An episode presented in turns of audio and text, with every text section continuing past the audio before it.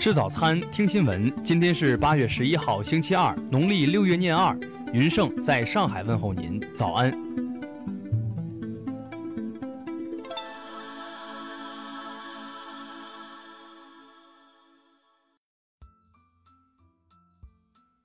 首先来关注头条消息。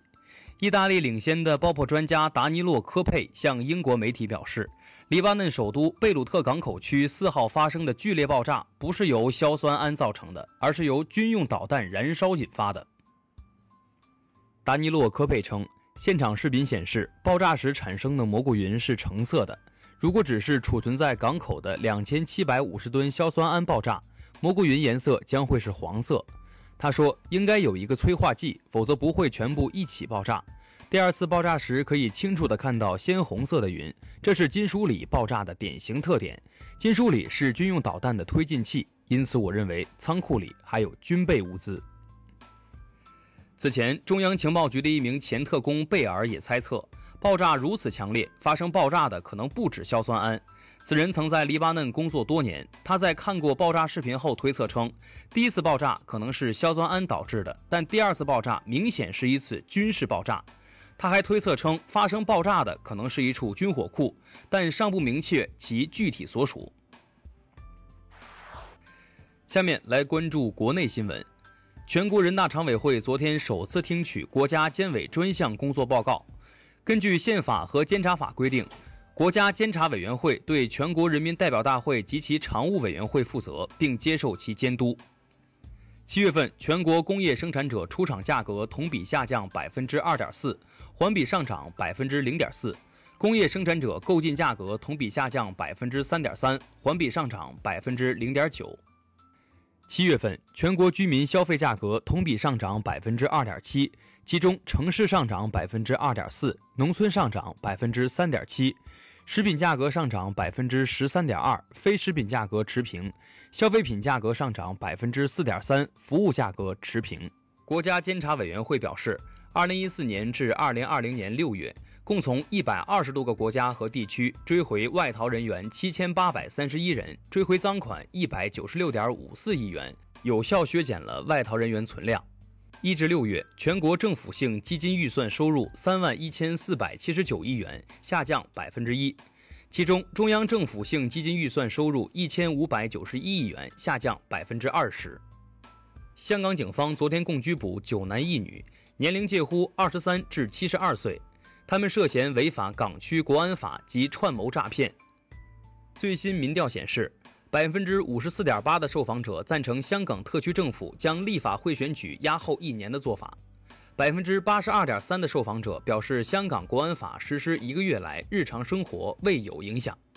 新东方教育科技集团被曝已选定三家银行安排其计划进行的香港第二上市，可能筹资至少十亿美元。下面来关注国际新闻。数据显示，自今年一月以来，法国共有二百三十三位市长遭遇人身攻击，同比上涨超百分之十七，而去年同一时期这一数字为一百九十八。消息人士透露，随着中方放宽对留学生和驻派人员家属等韩国公民的签证限制，韩国政府和侨民团体决定推进增设包机，以满足韩中航线需求的增加。韩国总统文在寅十号分别选定崔载成、金宗浩、金纪南为青瓦台新任政务首秘、民政首秘和市民社会首秘。沙特阿拉伯国家石油公司发布的业绩报告显示，受新冠肺炎疫情影响，该公司2020年上半年利润暴跌百分之五十。财富世界五百强揭晓，沃尔玛连续七年成为全球最大公司，中国石化仍位列第二。国家电网上升至第三位，中国石油位列第四。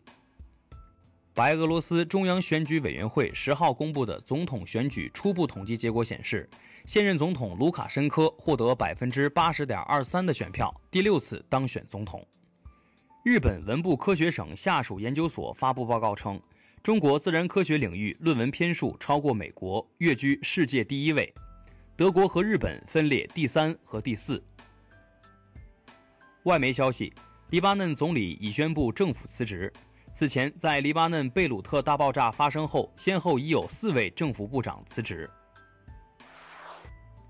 下面来关注社会民生新闻。北京市疾控中心近日发布了办公场所日常防疫指引。根据指引，有发烧或呼吸道症状，特别是近期与呼吸道传染病患者有过密切接触的职工，应及时就医，不要带病上班。内蒙古包头达茂旗二十四个鼠疫疫区已完成处置并通过验收。达茂旗自二零一九年五月发生鼠疫疫情以来，累计划定疫区二十七个，总面积九十一平方公里，涉及十个嘎扎。云南景洪发布规定，明确景洪市党政机关、事业单位的工作人员在每周上班期间穿戴民族服饰，原则上不得少于两天。近日，江苏盐城一运猪肉货车发生交通事故，猪肉散落，遭附近居民哄抢。警方昨天通报称，已追回部分散冻猪肉，对涉嫌违法人员，公安机关将依法严肃处理。江西进贤县张玉环案近日持续引发关注，针对两孩童死亡案是否重启调查及是否对当年办案人员启动追责等问题，进贤警方表示。相关事宜目前由进贤县委政法委统一协调部署，有新进展会再告知。最后，请关注文化体育新闻：C 罗当选尤文图斯赛季最佳球员。C 罗本赛季代表尤文出场四十六次，打进三十七球，助攻七次，帮助尤文获得意甲九连冠。中超联赛 A 组第四轮比赛昨晚继续进行。河南建业二比一击败深圳佳兆业，收获本赛季联赛首胜。著名导演陈林春将出任二零二一年央视春晚总导演。另外，共有三位导演出任副总导演，包括邹维、夏雨两位央视导演。著名教育家、中国陶行知研究会会长朱小曼十号逝世，享年七十三岁。